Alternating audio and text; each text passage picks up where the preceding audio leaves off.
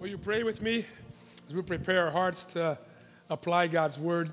Uh, Father, we are grateful that you have brought us here today. We're grateful for this story that we just read. And uh, we pray that uh, this story would be used today by your Spirit to challenge and to encourage us. Uh, Father, we uh, believe that you're present and that you're speaking. And uh, we want to we wanna be changed today, we want to be transformed. We pray this in the name of Jesus. Amen. Amen. Well, listen, I hope uh, you're having a great summer. It's great to be back here after a couple weeks. You know, uh, even myself got to take a couple weeks off to relax a little bit. Uh, a week and a half ago, we were in Costa Rica with the family. And one of the highlights of our trip there was this uh, 13 course zip line tour, okay? So basically, there's 13 zip lines. You climb up to um, uh, the top of tree, top of this tree, and, and it starts from there, and you're in the mountains. And uh, uh, there's this one zip line in particular that goes for about three quarters of a mile. It's uh, 200 feet above the jungle floor. You're going into the clouds. You can't see no wind. Now, one thing about me that some of you guys may not know is I'm scared of heights. I'm actually terrified of heights. One time I was running with my wife uh, in San Francisco and decided to, you know, to, to run over the Golden Gate Bridge like a, a third into our, our, our, or, or run in the bridge. I said, I got to turn around because I'm getting nauseous. So, um, but I, I, managed to complete uh, the, the 13 course with those zip lines. I had to go because my five year old went ahead of me, and I was like, I can't. I can't be exposed just like that. So, so, uh, so I did it. And uh, now, you know, now you have the picture. So some of you have seen in my Facebook or Instagram these heroic pictures of me, you know, dropping down these zip lines 200 feet above the jungle floor. And you're like, man, Pastor's courageous. You know, look at that. What you don't know is all the work that went in before I actually was able to do that. There was this inner dialogue going in my head saying, hey, listen, listen, Hundreds of people go there every day. No one has died yet. Even though the week before, I was, I was looking online doing a research, there was this lady that crashed her head apparently on one of the landings. I was like, yeah, she crashed her head. You can live without maybe, you know, your face. You get beat up with jujitsu every day anyways. So don't worry about that, but no one has dropped from that any of those zip lines. And, and then you get there and you're, you know, climbing these stairs on the top of these trees and they're really, really high. And you're like, yeah, but this, you know, there's metal, like they did it properly, right? Cables are safe and secure. Okay, we don't know the work. You don't know the work that went in, all the mental, psychological preparation in order for me to look heroic in, in some of those pictures. Well, the, the story that we're uh, learning about today, the story of Gideon, is, is a heroic story. And in fact, we're going to look at Gideon's life uh, today and, and, and also next week. And, you know, it's a story of this, this man that God raised to deliver God's people from the oppression of the Midianites. And we'll see next week that, you know, he, he, he only took 300 men to defeat the Midianites with very unconventional uh, weaponry. It's, it's an amazing story. If you've heard a sermon before on Gideon, I'm sure you're inspired, you're encouraged. This is a story that's used to encourage and to inspire us to live big, courageous lives, lives filled with purpose. But what we forget, what we don't know, is all the preparation work that went in in order for Gideon to become this mighty general that was used by God to deliver God's people in a great and amazing way. My prayer for you, obviously, is that you uh, would live courageous lives, that you would live big lives for God that you would live lives of vision and lives of power. But, but in order to get there, there is a season of prep where you must gain God's perspective and you must enter God's preparation process. In fact, if, if, if you're willing to gain God's perspective and to undergo God's preparation process, you will find power to fulfill his purposes in your life. Okay? and when you're able to gain God's perspective and undergo his preparation process, you will find his power to fulfill his purposes in your life. That's the big idea for today. So let's look at it. First, how do, how do we gain God's perspective? What does it mean to gain God's perspective? I, I love this book and I love this story in the Bible because these stories are given to us. This book, the Bible, is given to us to expand our perspective of life. See, this is God's perspective. We believe that this book carries God's perspective of reality.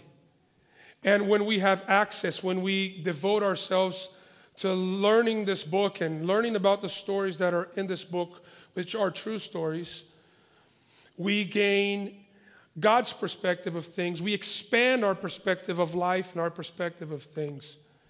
If we, if we forfeit this book in our lives, we will live very small minded lives. And here, here's what I believe that the impact of your life is only as big as your perspective of life. Okay? Let me say that again. That the impact of your life is only as big as your perspective of life. So here's Gideon living a very small life, and we read about it in verse 11. So turn to verse 11. Now the angel of the Lord came and sat under the terebinth. This is a tree. This is a type of tree. And I often wonder, why didn't you say, say a tree? Why do I have to know if it's a terebinth tree? But anyhow, um, but it's a terebinth tree at Oprah, not at, not, not at Oprah's show, but at, at Ophrah, uh, which belonged to Joash, who was Gideon's father. And then here's what we read about Gideon. Meanwhile, right, while this is happening, while his son Gideon was beating out wheat in the winepress to hide it from the Midianites. So let, let, us try to understand this picture here. Uh, Gideon is living in a time where God's people is suffering the oppression and persecution of the Midianites. They are the surrounding most powerful nation. And what's happening is that every time that they harvest their crops, the Midianites come in and they sack their villages and take away all their food. Every time that they put out their livestock, the Midianites will come out and will sack their village and take all their livestock. The Midianites are taking, robbing them of their source of sustenance, their food. And so, what is Gideon doing? Gideon is out grinding wheat in a place that you're not supposed to grind wheat, but he's doing that so that the Midianites will not see and come in and take his family's grain. Now, here's another important information that you must learn about Gideon and the reason why he's doing that because he is the youngest in his father's household. There's another verse further on that we read about that. And back in those days, the youngest son of the family, right? The youngest one in the family line, he would not go out to battle. He, he would not do the hard work. He would not go and farm like the older brothers. He would stay at home and he would be responsible for the household tasks. He would be responsible for the sheep and the chickens and the grain and cooking. If you're familiar with the Bible, you would know that that was the case with Jacob. That was also the case with King David. And that's also the case here with Gideon. Why is he grinding wheat? Because he's the youngest brother and he's responsible for the household tasks. He is to work alongside mom. All right, that's his job. He's not a hunter, he's got to work alongside mom. And he is doing everything he can to stay out of trouble. All he's thinking about right, right then is how to survive and how to provide. How to survive and how to provide. I want to stay out of trouble. I want to live, and I want to make sure that my family eats. That's all he's thinking about. That's a very small vision for his life. Many of us are living this small vision that Gideon was living at the time. All we care about is to survive and to provide. That's all we think about. All we think about. Yet, God had a bigger vision for Gideon than he had for himself. See, God wants you to live a life beyond yourself. All he can think of is of himself and of his clan. That's it. Back then, you lived for your family. That's all he's thinking about. And God wants to expand his perspective. God wants him to live a life beyond himself. God wants him to live a bigger life than the one that he's living right now. And it's the same for you and I. God wants you to live a bigger life than the one that you're living right now. God wants you to live a life that's not just concerned with surviving and providing, God wants you to thrive. He wants you to see your own reality beyond yourself. God wants Gideon to take his eyes out of the grind, out of the grain that he is grinding, and that he would lift his head and look around and see the needs of the people. God wants him to be a deliverer. God wants him to lift the yoke of oppression for the others. Forget about your life. Forget about just surviving and providing. I want you to thrive and I want you to see life beyond your miserable small reality. I want you to look beyond. God wants you to look beyond yourself. God wants you to lift your head and look around. There's a lot of need, there's a lot of potential in you. And so the angel of the Lord comes to his encounter, leaves the tree, and goes and meets Gideon while he is grinding the wheat. And in verse 12, we, we, we learn about that dialogue that starts there. And there's two things that the angel of the Lord says to Gideon. The first thing he says, God is with you. Now, here's what I imagine I imagine that at that moment, Gideon was very lonely because his brothers were going about the household or the clan's business, and he was there left alone doing the menial tasks, the household tasks. He oftentimes did that alone. Like shepherds were like that. David, who similarly was the youngest of his household, was always out in the field, and he had a lot of time to write a lot of poems, a lot of songs, because he was always alone. And I think that Gideon uh, lived that same type of reality. He was alone, but he not only felt alone, but he felt abandoned and forsaken by God. Because in verse 13, after God addresses him, he says, Then if you are with me, why all this pain? Why have you forsaken us? He is feeling forsaken by God.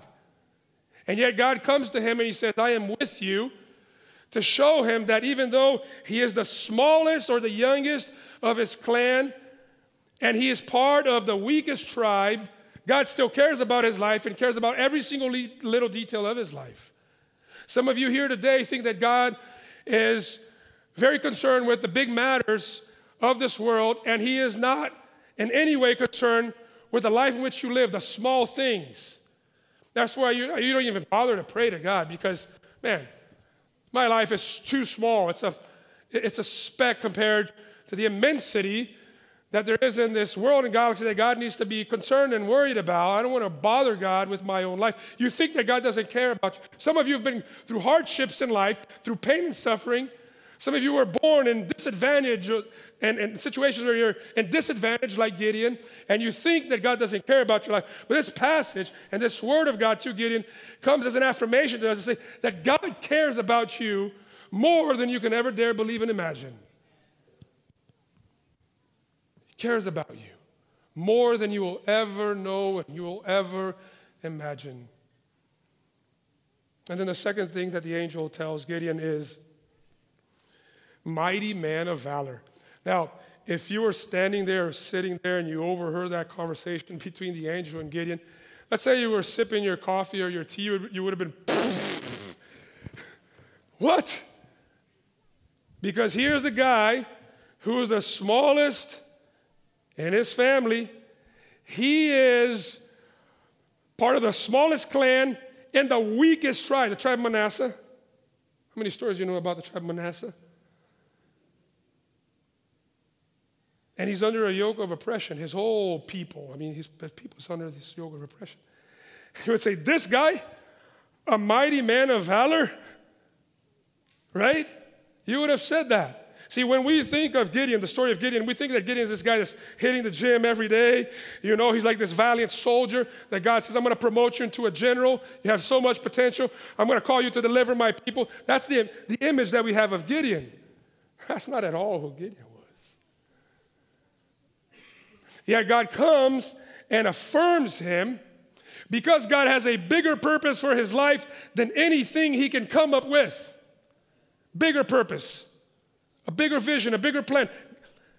If I were to ask some of you here today, What's your life's plan? What's your objectives? What's your goal? You would tell me. You would spend maybe a couple minutes explaining to me where you want to be in five years, and 10 years, and 20 years. And could I challenge you today to say that God has a bigger vision for your life than any vision that you can come up for yourself? That God has a greater purpose for your life than any purpose that you can craft for yourself? Which, by the way, nowadays is in fashion. You create your own meaning and your own purpose. But God always has a bigger vision and a bigger purpose for you than you could ever dare to believe or imagine. And God is able to speak words of blessings and affirmation to Gideon, not based on what can be said of him in the present, but based on how God sees him in the future. The reason why God can come and speak words of blessings into our lives today is not based on what can be said of you and I in the present. Because, yes, we mess up and we screw up and we've done things in the past, and we might not be necessarily living a successful, thriving spiritual life. But God doesn't see you in the present, He sees you in the future, and He speaks to your future. And that's grace, and that's gospel, that's good news. Which brings us to a moment of reflection right now. There's three things that I want you to think through with me. Number one is this is that most of us here in this room are living beneath our God given potential. And the reason why we're living beneath our God given potential is because we have adopted this story of, of us, this opinion of ourselves, this assessment of ourselves that is not God's. It's an assessment that we have crafted based on our failures of our present and our past. It's an assessment that others have given to us, but these are not assessments that were given to us by God. And it's keeping us stagnant. And it's keeping us beneath our God given potential. That's the first thing. Here's the second thing. It's very, very, very, very, very important that you are aware of your weaknesses if you were to live into this God given potential. Because no one can be worked on unless they realize their weaknesses. You with me? Gideon is very aware of his weaknesses. He's aware of his limitations. He fires back at God. Why would you pick me? Yet, one thing that this story wants us to see, and I want you to see as well, is not enough just for you to see your weaknesses and be aware of your weaknesses. You must be aware of the power of God, of what God can do in your life and through your life. You must not underestimate that which God wants to do in you and through you. You must not discount that. It's not just about your efforts and about your work, it's about that which God can do in you and through you through His power. So don't underestimate that. And lastly, here's another thought for us today based on what we've learned so far. We must ask God, I pray to God, that we would have this same perspective that God has for people. That we would not look at people and cast an assessment of them based on what we're able to see in the present, but actually that we're able to see that which God can do through them in the future, that God would give us vision for people's lives. The potential. See, I, I remember reading in one of Tim Keller's book, that's one of the reasons for you to get married, is for you to look at somebody and say, hey, this skinny old guy here, you know, he's not all that he can be, but 10 years from now, I can make something out of him. You see what I'm saying? That's got to be a motivation for marriage. He talks about that. And we ought to look at people and say, they're not ready. And in fact, there's some things in their lives that are hindering them from being all that God wants them to be. But I want to believe in the future that God has for them, I want to speak to that future. I've been praying to God for that in my life. That's what it's about, like in terms of raising leaders. I've always had these uh, Bible studies for business guys. And every time I put a Bible study for business guys, I, I, I want to make sure that there are no Christians there or very little Christians. Because I, I want to walk them through the whole process, and I want to see them leading in a godly manner their companies, their families, the church. And I've done that recently, like uh, about a year and a half ago. I started one in Key Biscayne, 12 guys, maybe a couple non Christians. Like in, in, in, in a little over a year, about eight of them have come to faith in Christ. And every time that I'm prepping myself for that Bible study, I don't, I don't even do theological prepping for the Bible study, but it's mental prepping and prayer. I'm saying, God, I'm going to go there and start, talk to my future leaders.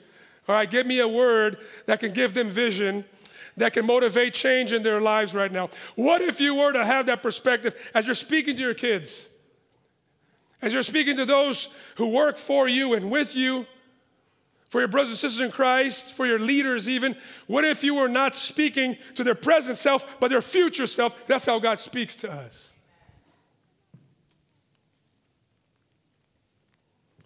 Now, before uh, these men that I am running with can become these powerful godly leaders, before your children can grow to become strong men and women of God, before Gideon becomes this mighty man of valor, he has to undergo God's preparation process.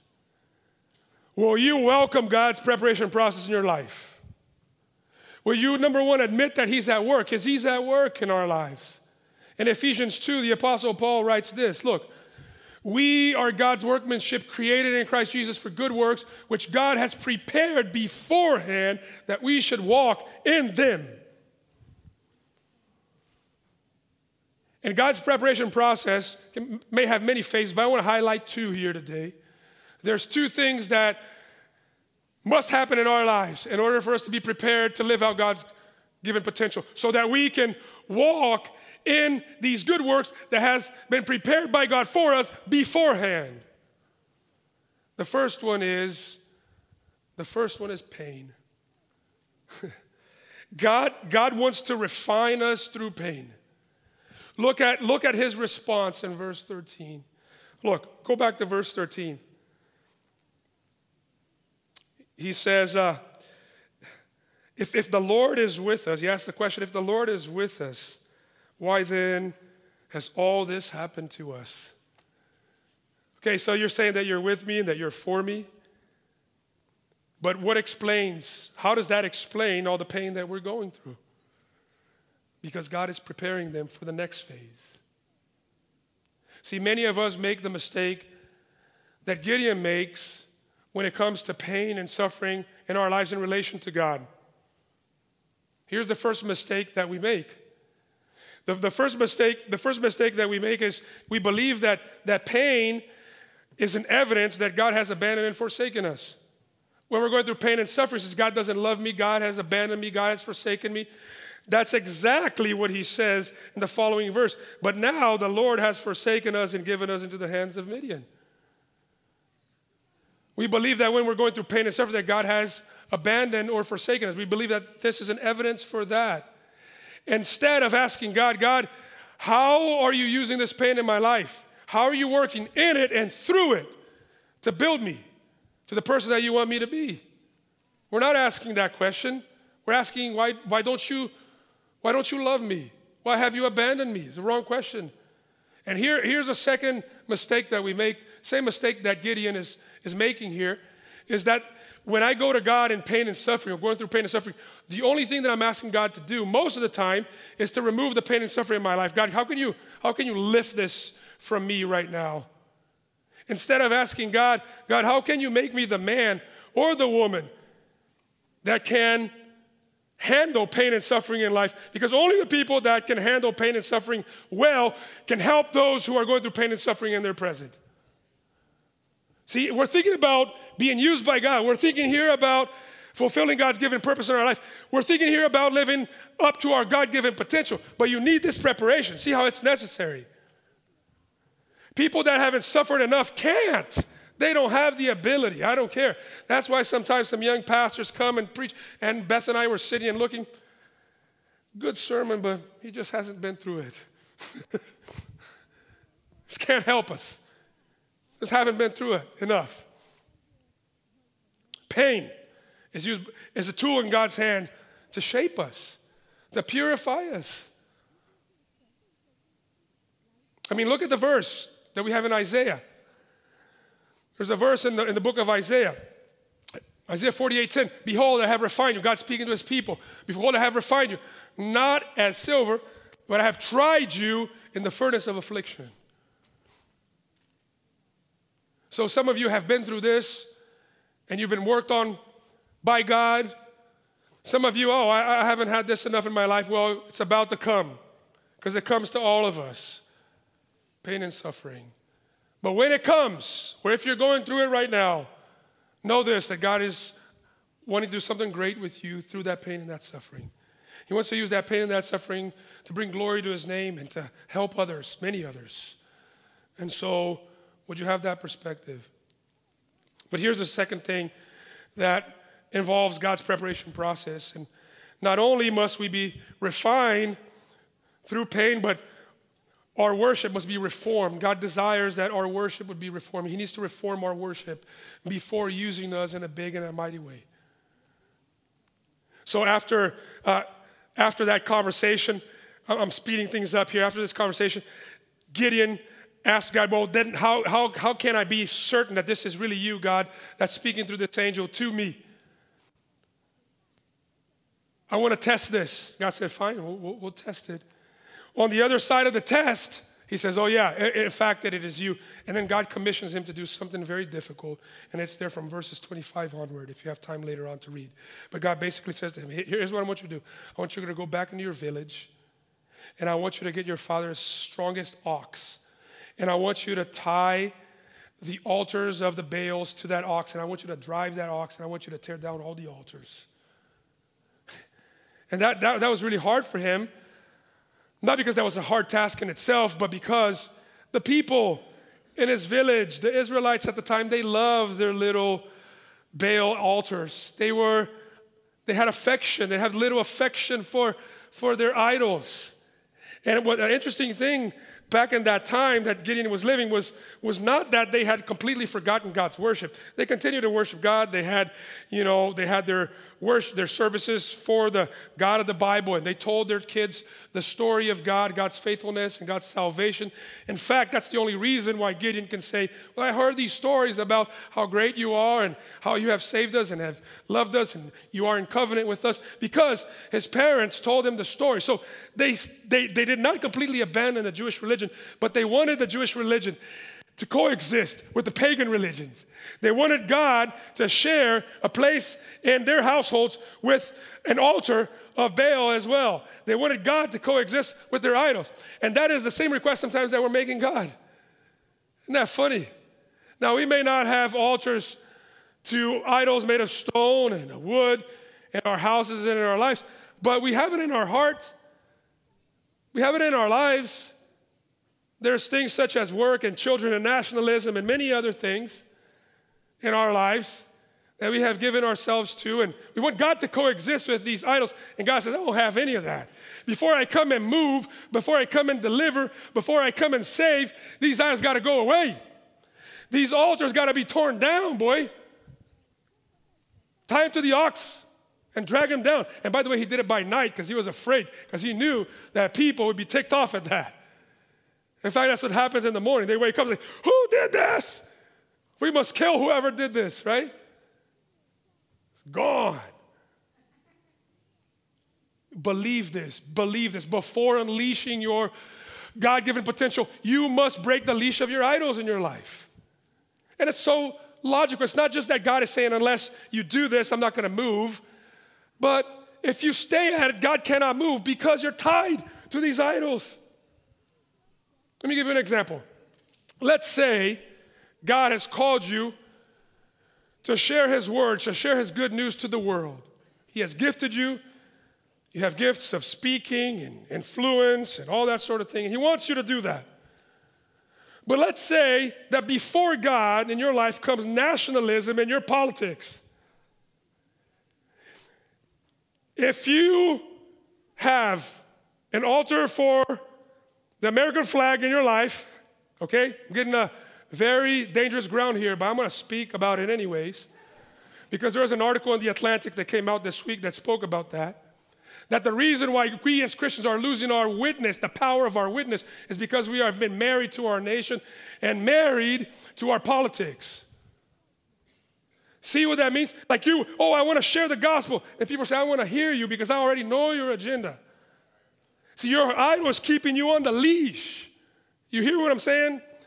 Let's say God has given you, let me give another example. Let's move out of there. I know it's uncomfortable for some of you, but let's move out of there. Let's say God has given you a passion to meet the physical needs of others, to relieve people of their physical pain. But let's say you have this idol of materialism that you got to prove yourself through your image because of the things that you can buy and the places you can go and live. And God is saying, Here, here's this big need here. And you're like, Yeah, my heart is there. But your idol is like, Come on, boys, stay down here. You see what I'm saying? You're, you have to break the leash of your idols in order to unleash your God given potential. There's no other way, guys. It's, and it's hard and it's painful, but you must do it. And here's a process of how to do it. Three, three things. Number one, you must identify your idols. Identify them. Call them by name. In fact, before God sends a rescuer and a deliverer, go read there in the beginning of chapter 6, God sends them a prophet. A prophet to confront them of their idolatry and of their sin and call each of those idols out. You must call them out in your life. You must invite people that really know you and ask the question what do you think are the things in my life that are more important than God.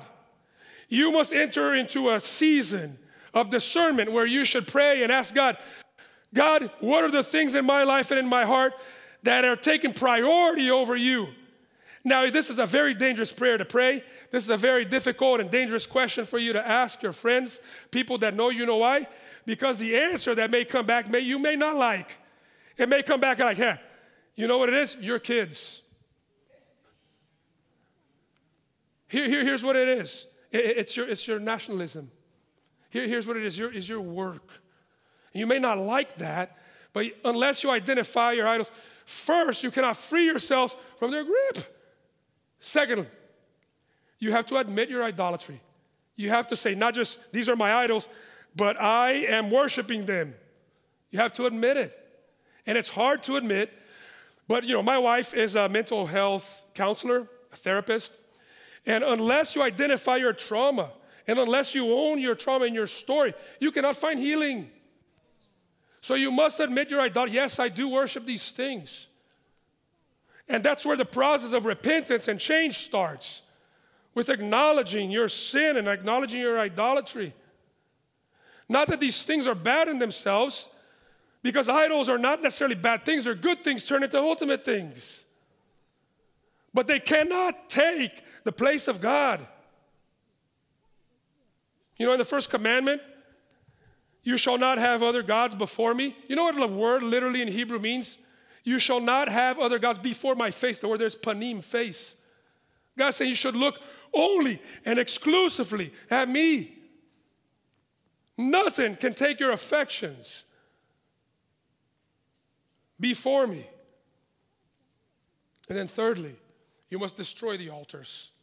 Now, destroying the altars, it's even harder. So, think about this the altar is the place where you offer worship to your deity, correct? Let's say you have false deities in your life. What are the altars that you go to worship then?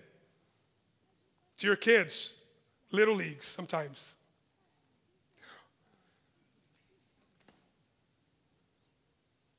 Sometimes it's Social media. If politics is one of your idols, nationalisms, that's your altar and you go to. And some of you need to shut down your accounts because that's your altar. You must destroy the altars, and it's hard. But here's what will give you power to do that it's not just about destroying the altars, but the second thing that God tells Gideon is this like, I want you to, you know, tie these altars to this bowl, and I want you to just like level everything.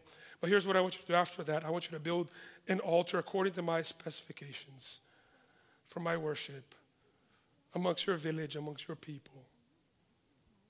And unless, here, here, here's the truth of the matter, guys, unless there is a bigger altar for God in your life, you won't have the power to expel your affections for these false gods. There's got to be a stronger altar for God. It's actually to the degree that there's more of God in your life that there is less interest in all the other small little gods. There's got to be more of God in your life. There's got to be an altar to the true God in your life. You know, it's like the hymn writer says, turn, look, look, we, we, we bulldozer some of these words when we're singing it. Turn your eyes upon Jesus, look full in his wonderful face, and the things of earth will grow strangely dim in the light of his glory and grace. You know, one of the things that has always puzzled me about the story of Gideon, especially this chapter, is what's up with all the tests that he's putting God through. First test, he says, you know, stay here, I'm gonna bring something back. And, and he brings back from his house, so, so God still stays under the tree. Okay, I'll wait here. So he, he brings back meat, some bread, and broth. And he's offering it to God. And I don't know what he's thinking about the, a test that he's trying to put God through, but God puts him through a test. God puts himself through this test. He says, Here's what I want you to do. Because you're asking me, God said to him, because you're asking me whether it's really me so that you would know that I am with you and that I'm for you. I'm calling you to this very difficult mission, right? You want this affirmation that you're with and that, that I am with and that I'm for you. He says, Yes.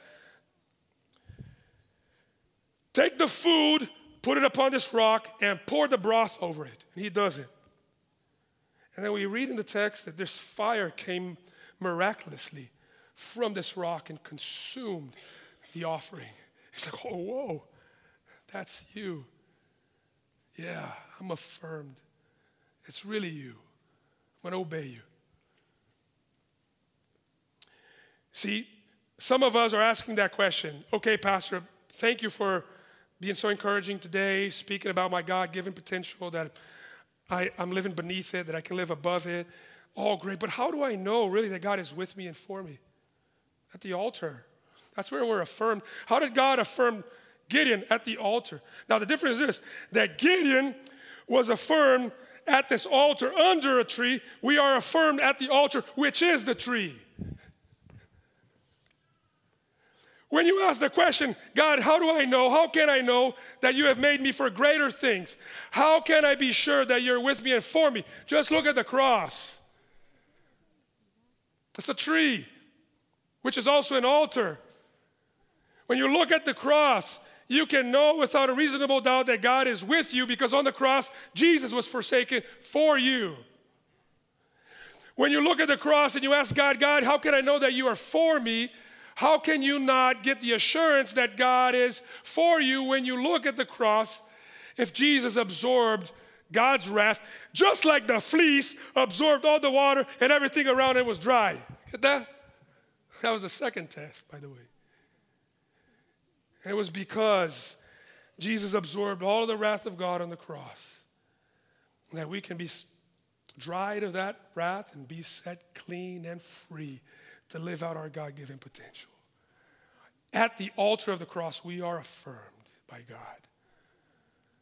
Now, this passage, the story ends in a very encouraging way. It's a very different man um, in the end of this chapter than the one that we read about in the beginning of the chapter. In verse 34, we read this that after all of this, now he comes forth clothed with the Spirit of God. It's no longer the fearful Gideon who's doing his household tasks, hiding from the Midianites, but now he's coming out filled, clothed with the Spirit of God. Because that's what happens for all of those that have received their affirmation on the cross of Jesus Christ. They've been clothed with the Spirit of God, the power of God, and the work of God is now through them. But in order to get there, first you must gain God's perspective and you must welcome God's preparation process. And I hope that you would gain both. Let's pray. Father, we are grateful for, uh, for the gospel and this encouraging story of how you did so much in the life of someone that was overlooked and discounted by others, such as Gideon. Father, how he was able to rise above and live up to his God given potential. And I tend to believe, Father, that in this room here today, there are many men and women that are living beneath that should live above. And, and Father, that you have a greater vision for their lives than they are having now for themselves. And I pray that, Father, they would come to that understanding. They would, they would gain their, this new perspective of how you see them and how you see life in the world. And, Father, that you would try them through pain. And, Father, by uprooting the idols in their lives, that you would set them free. We pray this in Jesus' name. Amen. God bless you, church.